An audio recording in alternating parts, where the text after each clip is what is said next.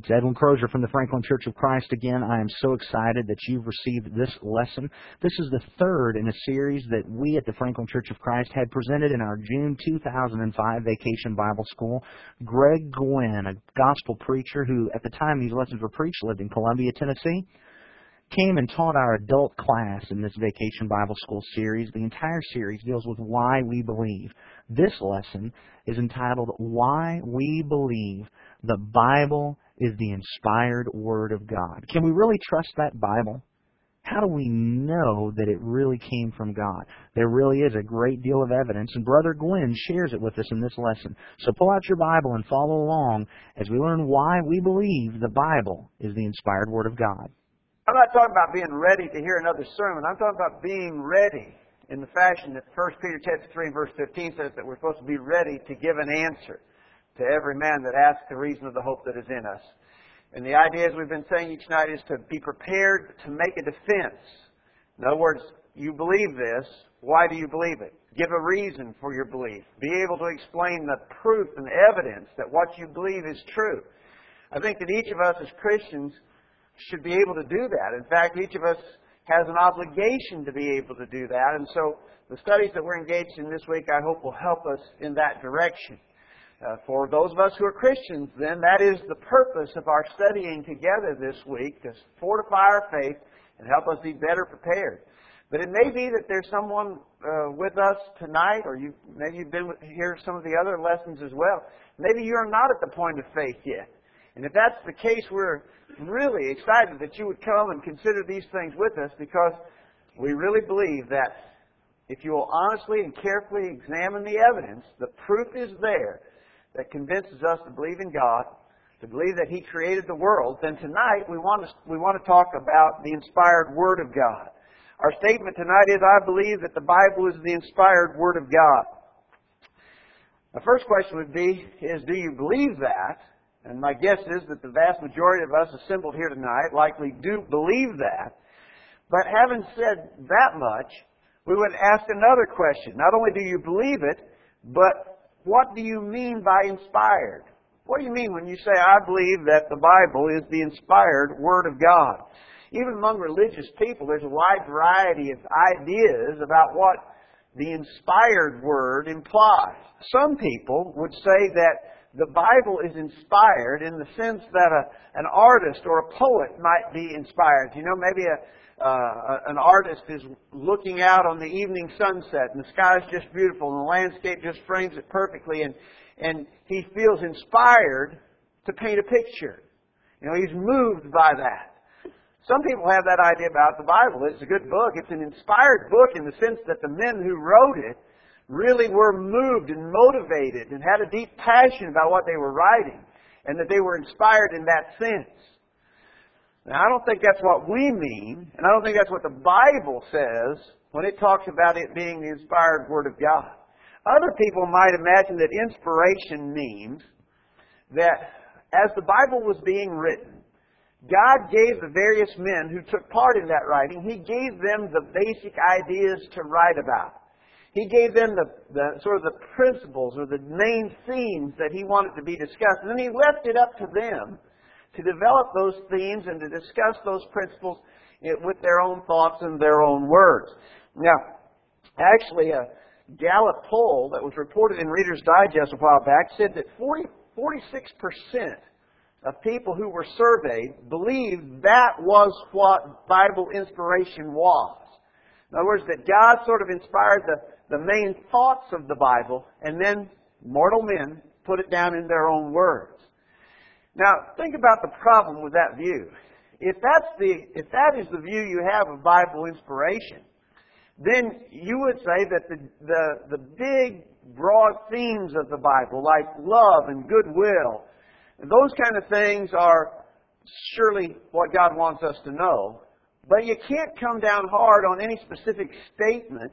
You can't go to any particular verse and argue hard for a, for a particular doctrinal matter because that may have been just the wording chosen by a fallible man as he attempted to write about the inspired themes that God told him to write about. And so I would suggest to you that that's not an adequate view of inspiration either. And so those kinds of definitions really fail to convey the true concept. In our study tonight, our goal is to get a greater appreciation for what God's Word really is. That it is the complete and flawless guide for our lives. We want to talk about Bible inspiration tonight.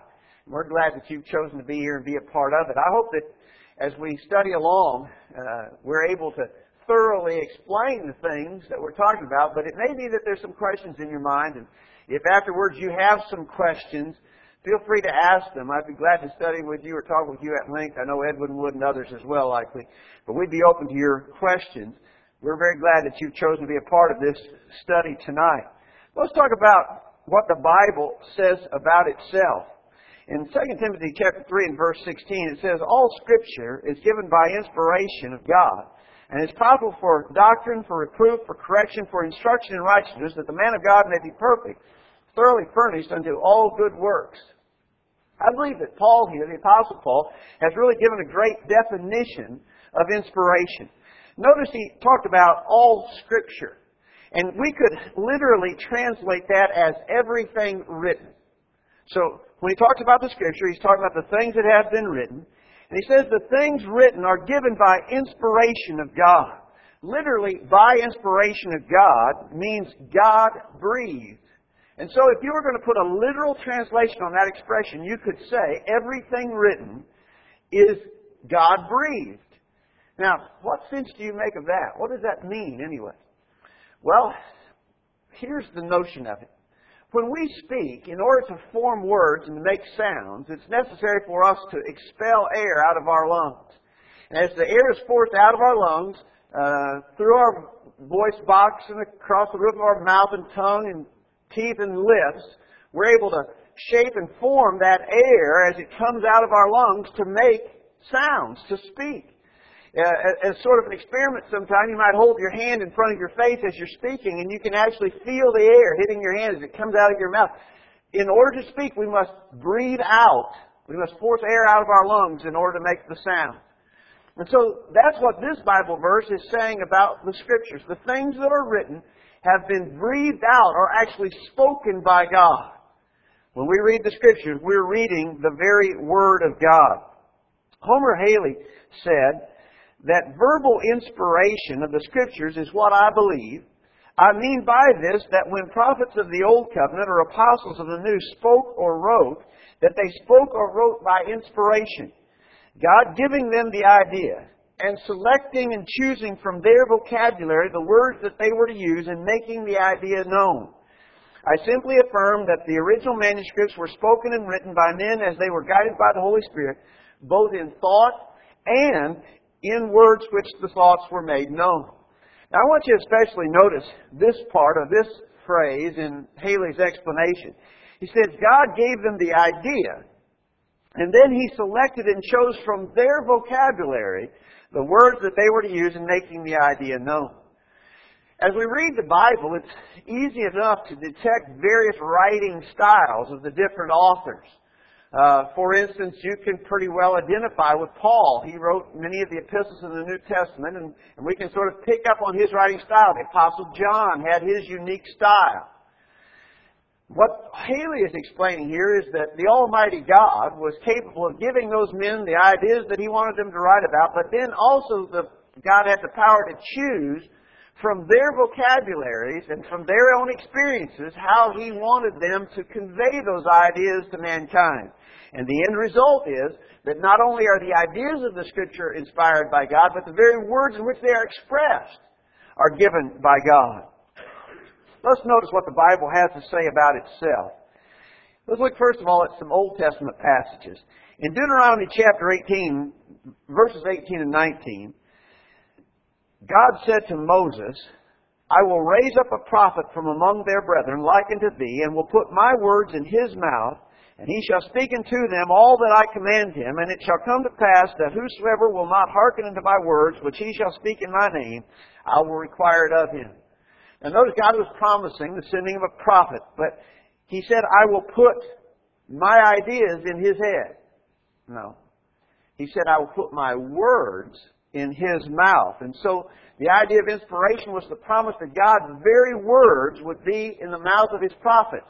He said, My words which He shall speak. When He speaks, He'll be speaking my words. That was the promise that God gave. In 2 Samuel chapter 23 and verse 2, David said, The Lord God spake by me, and His word was in my tongue. Notice, not His thoughts in my head, but His word was in my tongue. And then in Jeremiah chapter 1 and verse 9, the prophet said, The Lord put forth his hand and touched my mouth. And the Lord said unto me, Behold, I have put my words in thy mouth. So again, in these Old Testament passages, you get that idea. And the very first thing that we want to stress when we're talking about the Bible and the inspiration of the Bible is that the very words are the words that God wanted us to have. Now, understand, of course, I think it's a given and everybody understands that the Bible, Old or New Testament, was not originally given in the English language. And so when we read our English Bibles, we're reading translations of the original languages. But in those original languages, of which we have reliable translations, in those original languages, when God, when God moved the inspired men to speak and write, they were using the exact words that God wanted uh, in His message. The New Testament suggests actually the very same thing. In Matthew chapter 5, verses 17 and 18, Jesus said, Think not that I am come to destroy the law or the prophets. I am not come to destroy, but to fulfill. For verily I say unto you, till heaven and earth pass, one jot or one tittle shall in no wise pass from the law, till all be fulfilled. Now here Jesus was talking about the Old Testament. He was talking about that he had come to fulfill the Old Testament, not to destroy it, but rather to fulfill it. But notice he says, till heaven and earth pass, one jot or one tittle shall in no wise pass, till, uh, pass from the law till all be fulfilled. Now, we understand that when Jesus made reference to the jot and the tittle, he was talking about the smallest strokes of the pen that were used in writing the Hebrew alphabet. Here's a graphics which shows some Hebrew writing. The Hebrew language, and the written form of it in particular, is very difficult and very intricate. One time I signed up to take a Hebrew class at a, at a university near where I live. Uh, I dropped out after two weeks uh, while I could still get some of my money back because I was having trouble even mastering the alphabet. And I didn't know how I would master the rest of it if I couldn't learn the alphabet. And even the letters of the Hebrew uh, language in the written form, very difficult. And some letters are distinguished from others only by the slightest little stroke of the pen, the jot or the tittle. Well, Jesus said that the jot and the tittle, the smallest strokes of the pen, were in that Old Testament scripture because God wanted them to be there. Do you get the idea? Jesus was not suggesting that the Old Testament was inspired just in its broad general themes, but actually the slightest stroke of the pen was there because God wanted it to be there. That's how completely and thoroughly the Bible is inspired by God. In Matthew chapter 22, in verses 31 and 32, Jesus was making a point to the Sadducees. You remember there was a particular sect of the Jews known as the Sadducees who doubted and were skeptical and simply did not believe that there was life beyond the grave. And so Jesus made an argument to them to prove that there was life beyond the grave. He said, As touching the resurrection of the dead, have you not read that which was spoken unto you by God, saying, I am the God of Abraham, the God of Isaac, and the God of Jacob. God is not the God of the dead, but of the living. Now, Jesus was making an argument here based upon the present tense verb I am. This quote was actually a quote which God made to Moses at the burning bush. When God said that to Moses at the burning bush, Abraham, Isaac, and Jacob had been physically dead for hundreds of years. And so these men were physically dead, and, and if death ends all things, God would have said, I was the God of Abraham, Isaac, and Jacob. But instead, he said, I am, present tense, right now, I am the God of Abraham, Isaac, and Jacob. And Jesus was able to make an argument based upon the verb tense in that statement from God. Do you see that? And so Jesus believed that the, the scriptures were so thoroughly inspired that he, he could make a conclusive and compelling argument based upon the verb tense that Jesus chose to use, or rather God used and Jesus quoted when God spoke to Moses at the burning bush. That's, again, how thoroughly the Scriptures are inspired. And uh, in Matthew chapter 10, verses 19 and 20, the promise that Jesus made to his disciples when they deliver you up, take no thought how or what ye shall speak, for it shall be given you in that same hour what ye shall speak. For it is not ye that speak, but the Spirit of your Father which speaketh in you. Notice, Jesus said, when you speak, it will be the Spirit of the Father speaking through you. In 1 Corinthians chapter 2 and verse 11, For what man knoweth the things of a man, save the Spirit of man which is in him? Even so the things of God knoweth no man, but the Spirit of God. Now we have received not the Spirit of the world, but the Spirit which is of God, that we might know the things that are freely given to us of God, which things also we speak, not in the words which man's wisdom teacheth, but which the Holy Ghost teacheth. Here, Paul makes a pretty, I think, interesting argument. He said, a man can't know what's in another man's mind unless that man chooses to tell him. Now that's true, isn't it? You can't tell what I'm thinking. I can't tell what you're thinking unless I tell you so. Now, sometimes people think they can read minds. Sometimes my wife thinks she can read my mind, but she can't always do that very successfully. The only way you can really know what I'm thinking is if I choose to verbalize that to you, right? And that's the only way I can tell what you're thinking, if you verbalize that to me. And Paul's argument here is that we can't know the mind of God unless God chooses to tell us what's on His mind. Thankfully, He has chosen to tell us, and the Holy Spirit inspired men, and they spoke, not in the wisdom which man, not in the words which man's wisdom teacheth, but which the Holy Ghost teacheth. But notice there, he says, in the very words which the Holy Ghost teacheth. That's how those inspired men spoke. Again, we're just uh, multiplying the verses that make that claim in Scripture. Just one more. 1 Thessalonians chapter 2, verse 13. For this cause also thank we God without ceasing. Because when you received the word of God which you heard of us, you received it as, not as the word of men, but as it is in truth, the word of God, which effectually worketh also in you that believe. Paul said that what they spoke and taught was not the word of men, but it was the very word of God. And so the Bible makes the claim for itself that it is the inspired Word of God. Now that's the Bible claim. But that doesn't prove it. That doesn't necessarily prove it to be so. That's the Bible claim. You know, it's, it's possible to claim anything. You, know, you can make wild, outrageous claims. For instance, uh, you might guess that in, in some time past I played a bit of basketball. Uh, and, and I might tell you tonight that I'm probably the best basketball player that ever lived.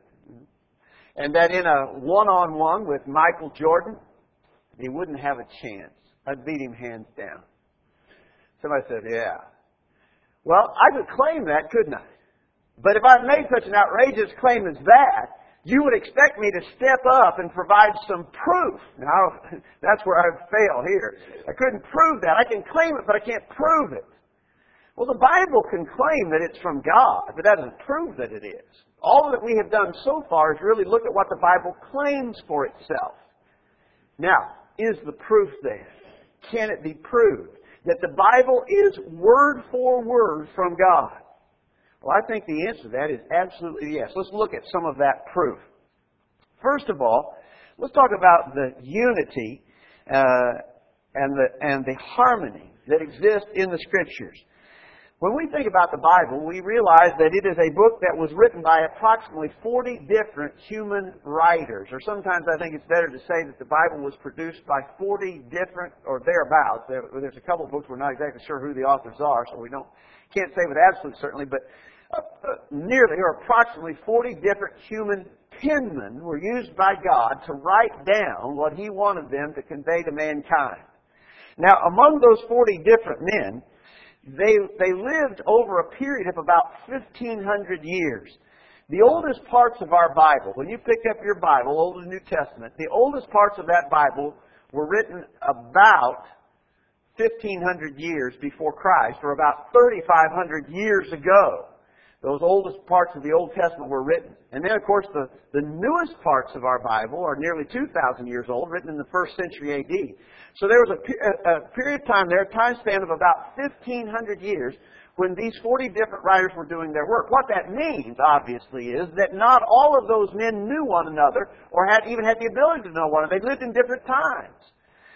Think about that. That's a huge span of time, really, to stop to consider it. For instance, think about the fact that we're living here in the year 2005. So 1500 years ago would have been the year 505. That's a long time ago, right? And if you think about somebody who lived way back then, their thoughts, their customs, the things that served as norms and standards for them would likely be a lot different than ours. So we're talking about men who lived over this long expanse of time they didn't know one another, obviously. They weren't able to sit around a conference table and confer about the things that they were going to write about in their part of the Bible. They lived in different times and also they lived in different places. Uh, the Bible was written by men who lived in, in varying geographical locations. Moses wrote from the Sinai Peninsula, Daniel from Babylon, Jeremiah wrote from Jerusalem, and Paul wrote from a Roman prison. They wrote from different places. They lived in different times. They had a variety of different backgrounds. Moses was reared in Egypt as the grandson of the king. David himself was a king, but Amos was a simple herdsman. Daniel was a statesman in Babylon. Ezekiel was a priest. Luke was a doctor. Matthew was a tax collector. And on and on we go. And you realize that these men came from really a, a very wide and different sort of background uh, that they brought to their jobs, and add to that, we could add that they didn't even all speak the same languages. The Old Testament is written in Hebrew with just a bit of Aramaic. The New Testament is written in Koine Greek. So put that all together. Forty men who didn't even live in the same place or time. Not all of them. Some of them would have known one another, but the majority of them did not know one another. They wrote from different locations, using different languages. They came from different backgrounds. But I tell you what's really amazing about it is that when you take the writings of all those men and you put it together in one book that we call the Bible, you find out that there's a perfect harmony there. There's no contradiction. You can't find any flaw. You can't find where one man said one thing and another man writing later or at different times wrote something that contradicted with. There are no contradictions in the Bible. Now, mind you that through the centuries, skeptics and doubters have done their very best to try to prove that the Bible contradicts itself. They have never been able to do so. Although they try and continue to try to come up with contradictions in the Bible, they simply are not there. Every supposed or claimed contradiction in the Bible can be explained. There are no contradictions in the Bible. I want to tell you something. That's really amazing. Uh, I want you to really dwell on that for a minute. It is an amazing thing that those 40 men, could, you could compile their writings together, no contradictions. Let me show you, uh, or uh, tell you at least about an, uh, uh, an example that illustrates how amazing that is. When I was in high school, uh, my U.S. history teacher was a very interesting sort of fellow. He was the football and wrestling coach as well, so that might give you an idea about the kind of guy he was. We were in class one day, and class had just gotten underway. And after about five minutes of the class period, the door burst open, and a man ran in, yelled the teacher's name, and shot him with a gun. He fell out on the floor. The man turned and ran away. Now, mind you, no one would even think about conducting an experiment like this in the modern day age of school shootings and everything, but that was, this was long before those sort of considerations. The teacher lay there on the floor. We were all just dumbfounded. No one even got up. No one tried to stop the assailant. We just stood there in stunned silence. We sat there rather in stunned silence. After about 10 seconds, Mr. Goins jumped up from the floor and without any explanation, he said, take a blank paper and a pencil and write down everything you just saw and heard in the most detail that, poss- that you possibly can. He, he gave us just a couple of minutes to write down our first-hand account of what we had just seen and heard. And then he collected those papers. Well, it was almost comical as he began to read the different papers. There were about 30 of us in that class. And he began to read those descriptions of what we had just seen. You know what was amazing? There wasn't a single one of them that agreed with another one. We all differed with one another. Each of us saw something different. We heard something different. And then what was really amazing is he asked the fellow to come back in who had actually shot him with a starter's pistol. And what was actually comical about it was that none of us had accurately described the fellow concerning what he wore and what he said. Here were 30 people who just moments before, in the same room, same place, same time, had seen one event, and we could not write about it in such a fashion to keep from contradicting one another. Well, take that example and apply it to the Bible writers. Here were 40 men writing over a long period of time from different places and times, different languages, different backgrounds. How likely do you think it would be that on their own they could write about anything? And when you put their writings together, they harmonize with one another. I'm telling you, that just could not be so. That just would not happen. And yet it did happen.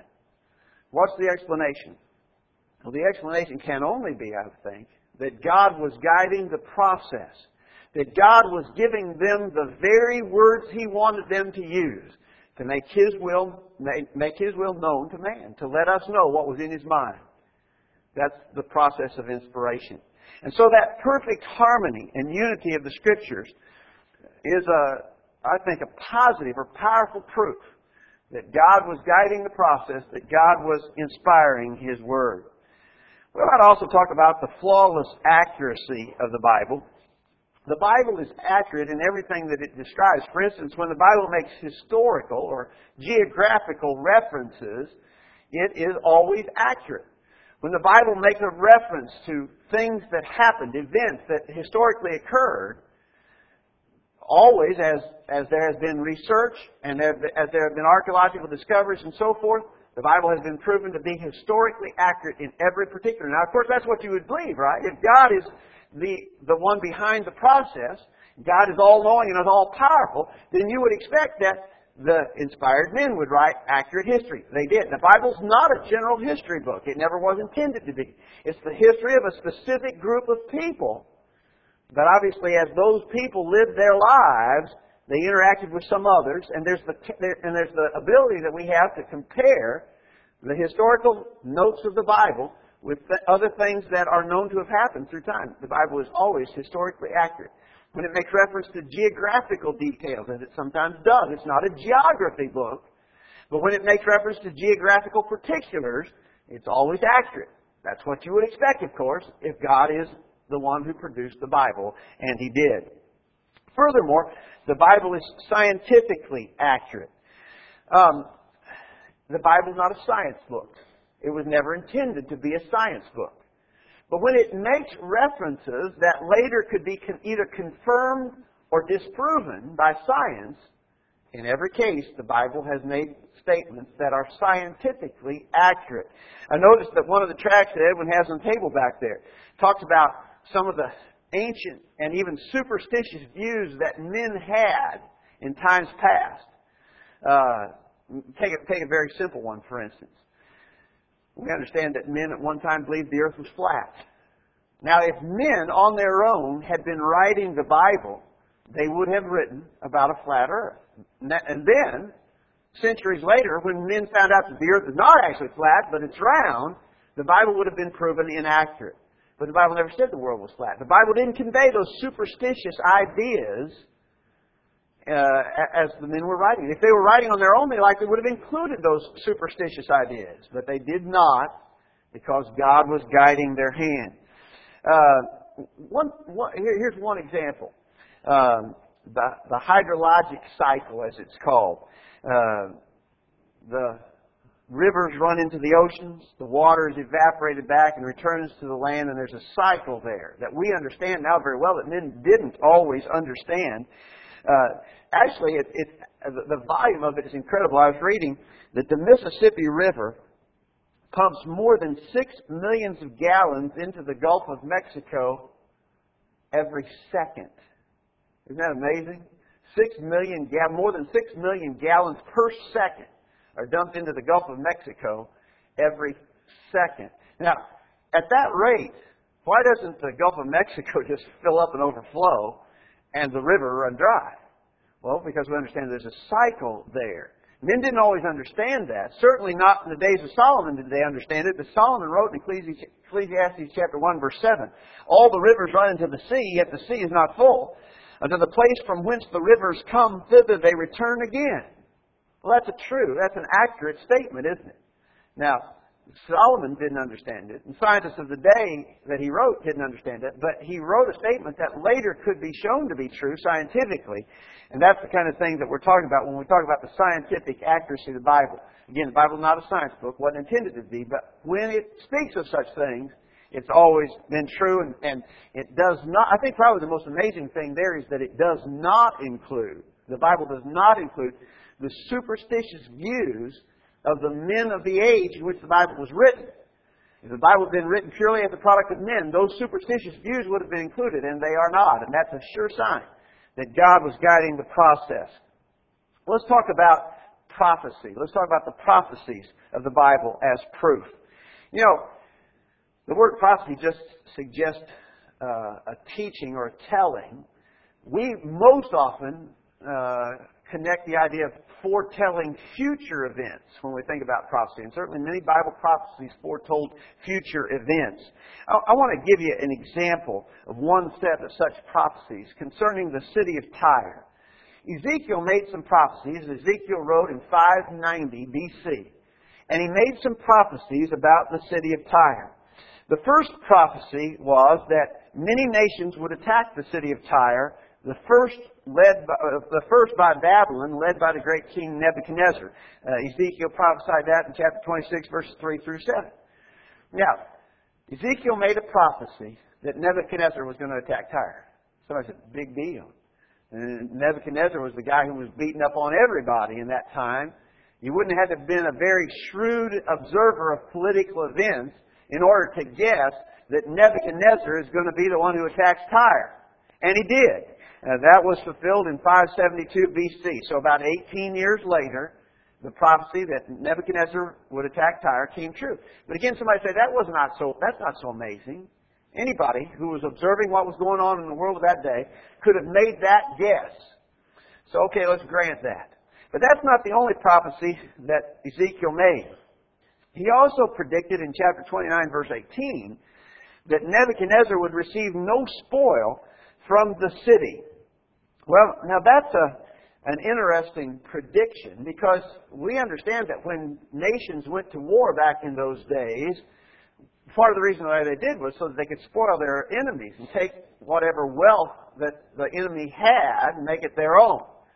But Ezekiel prophesied that Nebuchadnezzar would not be able to do that. So that was, an un, that was a rather unusual prediction. Well, again, this was fulfilled in 572 BC. When Nebuchadnezzar besieged the city of Tyre. It was a seacoast city. Nebuchadnezzar besieged the city, and while he had the city besieged, the people took their wealth and escaped to an offshore island, uh, several hundred yards out from the shore. They took everything of worth and value and themselves. They escaped to that island. And when the city was taken, when the city fell, Nebuchadnezzar went in, there wasn't any spoil. There wasn't anything to take. Now, Ezekiel had made that prediction. Again, it was only 18 years beforehand, but he made that prediction, and amazingly, it came true. Somebody said, well, that was, a, that was maybe just a good guess. That was kind of interesting, but still, it might just have been an interesting guess. Well, if we haven't convinced you yet, let's make, it, let's make another observation from Ezekiel. Ezekiel prophesied in chapter 26, verses 4 and 12, that the dust of the city was going to be scraped, and the area would be like the top of a rock, and that the ruins of the city would be cast into the sea. Now, what about that? Why would a conquering army take the time to scrape the place clean, like the top of a rock? Why would they go to all the work to throw the ruins of the city into the sea? Interestingly, this was not fulfilled when Nebuchadnezzar conquered Tyre. When, when the city fell to Nebuchadnezzar's army in 572, the statement of, uh, of Ezekiel, the city is going to be scraped, the ruins will be thrown, that was not fulfilled then. So I said, ah. Ezekiel missed his guess. He'd been guessing all along. He missed his guess. That was not fulfilled. Well, wait a minute. It actually was fulfilled in 332 BC when Alexander the Great's army came to the same location. The ruins of the ancient city were still there. Nebuchadnezzar's army scraped the ground clear, threw the ruins of the city into the sea, built a causeway from the mainland to the island, wherein he conquered the people and took their wealth. But in order to get there, he fulfilled the prophecy, prophecy of Ezekiel, scraping the area clean like the top of a rock, throwing the ruins of the city into the sea. And the prophecy of Ezekiel was fulfilled uh, more than 250 years after he had made that prediction. Now, again, we could simply ask the question, and that's just one example of Bible prophecy. There are hundreds of such examples of Bible prophecy that were fulfilled. Someone could argue, how did Ezekiel know that? How could a man write about such a thing and do so in such incredible detail? And I believe that the only explanation, the only answer is because God was guiding him in that process. God guided the prophets. And so, again, remember what we were saying earlier. It's easy enough to claim anything. Clearly, the Bible claims it's from God. Not just in thought or idea, but in actual word. The Bible claims to be from God. That's the claim. What about the proof? Well, there's actually just really powerful, compelling proof that the Bible is what it claims to be, a book from God. We talk about that unity and harmony, those 40 different writers, that's pretty amazing. We talk about the flawless accuracy of the Bible in regards to things that men could not have known on their own in the days in which they wrote those things, but they wrote accurately. And then when we think about prophecy, and we really just touched the hem of the garment when it comes to the study of prophecy and the fulfillments of prophecy. It's really amazing proof that the Bible is from God. Now, having made those points, we could ask a follow-up question. Okay, so the Bible is, or maybe we could say the Bible was, the inspired Word of God. That when those books were originally written, they were written under the influence of the Holy Spirit, God giving them in the very words to write. But you know, that was a really long time ago. We said earlier that the oldest parts of the Bible are about 3,500 years old. The newest parts of the Bible are 2,000 years old. Do we have a reliable copy of the original? In other words, okay, so if, even if we granted that they were inspired originally, has that been carried over? Has it been preserved? Has it been protected for us? Well, that's a whole other study in itself. There are many people who try to attack the Bible on that basis. We don't have time to go into great detail, but we could simply say that the answer to that question is a, is a powerful and overwhelming yes. We absolutely do have reliable copies of the original. In fact, there's no book of antiquity that has been conveyed with such accuracy. Not even close. I mean, no, nothing even holds a candle to the Bible. There are thousands of manuscripts. Uh, we admit, of course, that there are no, none of the originals. In other words, you cannot go someplace in a museum and find the original epistle of Paul to the Romans. All those originals are what often referred to as the autographs, the original copies, are lost to mankind. But we have reliable copies. There's thousands of manuscripts of the various books of the Bible, many of them dating back to very nearly the time in which they were originally written. And by comparing those thousands of manuscripts to one another, we can be absolutely certain that we have a reliable copy. Uh, let me illustrate that to you this way. Let's say that I wrote a short little paragraph about something and I send it to Edwin. And Edwin reads that and he says, Oh, I like that. I like what Greg said. I want some other people to read that. He's not he's not where he has uh, access to a to a copy machine or anything like that. So he, he he makes a handwritten copy of what I wrote.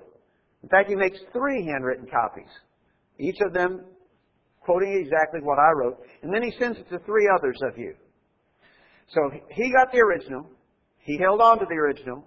He made handwritten copies of that original and he passed it out to three others of you. Then Edwin loses the original. Uh, the dog ate it or something. You know, he loses the original. Now, what about the other three of you? Could you be certain that your copy was true to the original? Well, some of us said probably not because the original has been lost. You can't compare it back to the original. Can you have any certainty, though, that your copy was like the original? Well, the answer to that's yes, right? One of you could compare, you could take your copy and compare it to the other two that were made, and if all three are identical, you would say, well, there's a high probability that my copy is just like the original, right? If you had you had one copy and there were two others, and you could compare the three, and they all were identical, you would say, I've got I've got pretty good confidence that my copy is accurate, wouldn't you? Now, what if you could multiply that by several thousand? What if you could take your original and instead of comparing it just to two others, what if you could compare it to 5,000 others?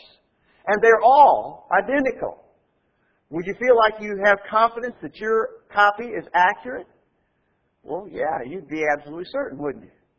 Well, that's what we can do with the Bible documents. We don't have the originals, but we got thousands of copies, many of them dating back into the immediate time in which the originals were written. And by comparing those all together, we can have tremendous confidence that our Bibles today are just like the originals that were given so long ago. Now, that's a whole field of study. There are men who devote their entire lives to that sort of thing. But I simply want you to be able to say with confidence, yes, I believe that when I pick up my Bible and read it, I'm reading the Word of God accurately conveyed to us through the centuries. Of course, the other part of that question is that we, those of us who believe in God believe that He has also providentially protected this Word and preserved it in order that we can have the information that He wants us to have. Finally, in conclusion, let me give you a, a little explanation that was originally made by Charles Wesley. Charles Wesley made an argument that works on the process of elimination. He said the Bible must be the product of good men or angels, or it was the product of bad men or devils, or it was from God. Now, if, if you think about that, those are really the only three options available, right? The Bible is either was either made by good men or angels, bad men or devils, or God. And then by pro- uh, by process of elimination, he said it can't be that the Bible was produced by good men or angels. He said, quote, it could not be the invention of good men or angels, for they neither would or could make a book and tell lies all the time they were writing, saying, Thus saith the Lord, when it was in fact their own invention. You, you, you follow him there?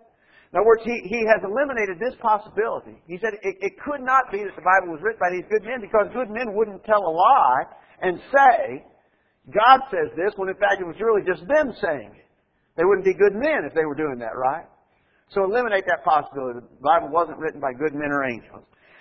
Then he says it neither could it have been written by bad men or devils. He says it would, it, it could not be the invention of bad men or devils, for they would not make a book which commands all duty, forbids all sin, and condemns their souls to hell for all eternity. He said bad men or devils wouldn't write a book that encourage people to, you know, live righteous lives and condemns those who don't. Bad men or devils wouldn't write a book like that. And so you eliminate that possibility. And then Wesley said, Therefore I draw this conclusion that the Bible must be given by divine inspiration. Pretty good argument, don't you think? That by process of elimination we can come to the conclusion that the Bible really is the inspired Word of God. And so our lesson tonight has been intended to to build our confidence in the Scriptures and help us to believe absolutely and without doubt that the, that the Bible is the inspired Word of God. And, and I hope that, that we have uh, said something that will help and encourage you along those lines. Appreciate your attention to what we've had to say tonight. Isn't the Bible an amazing book? And within the Bible and all that evidence that surrounds the Bible demonstrates that we really can believe that it's from God and we really can trust it. I hope this lesson was beneficial to you and helped increase your faith and your conviction in the Bible as God's Word. If you have any questions about the Bible, how to study the Bible, or how to follow the Bible, or maybe you just have some questions about the Franklin Church of Christ, please give us a call at 615 794 2359 or you may contact us through our website at www.franklinchurchofchrist.com. Also, if somebody gave you this lesson, let me encourage you to come to our website. Again, that's franklinchurchofchrist.com. You can download the other four lessons in this series, plus numerous other sermons and lessons that we have on that website for you. We have audio format and outline format that you can download and listen to, or download and read and study. You can study them yourselves, distribute them to others, whatever you believe will help glorify God and benefit and strengthen His children. May God richly bless you as you draw closer to Him. But more importantly, may you richly bless God.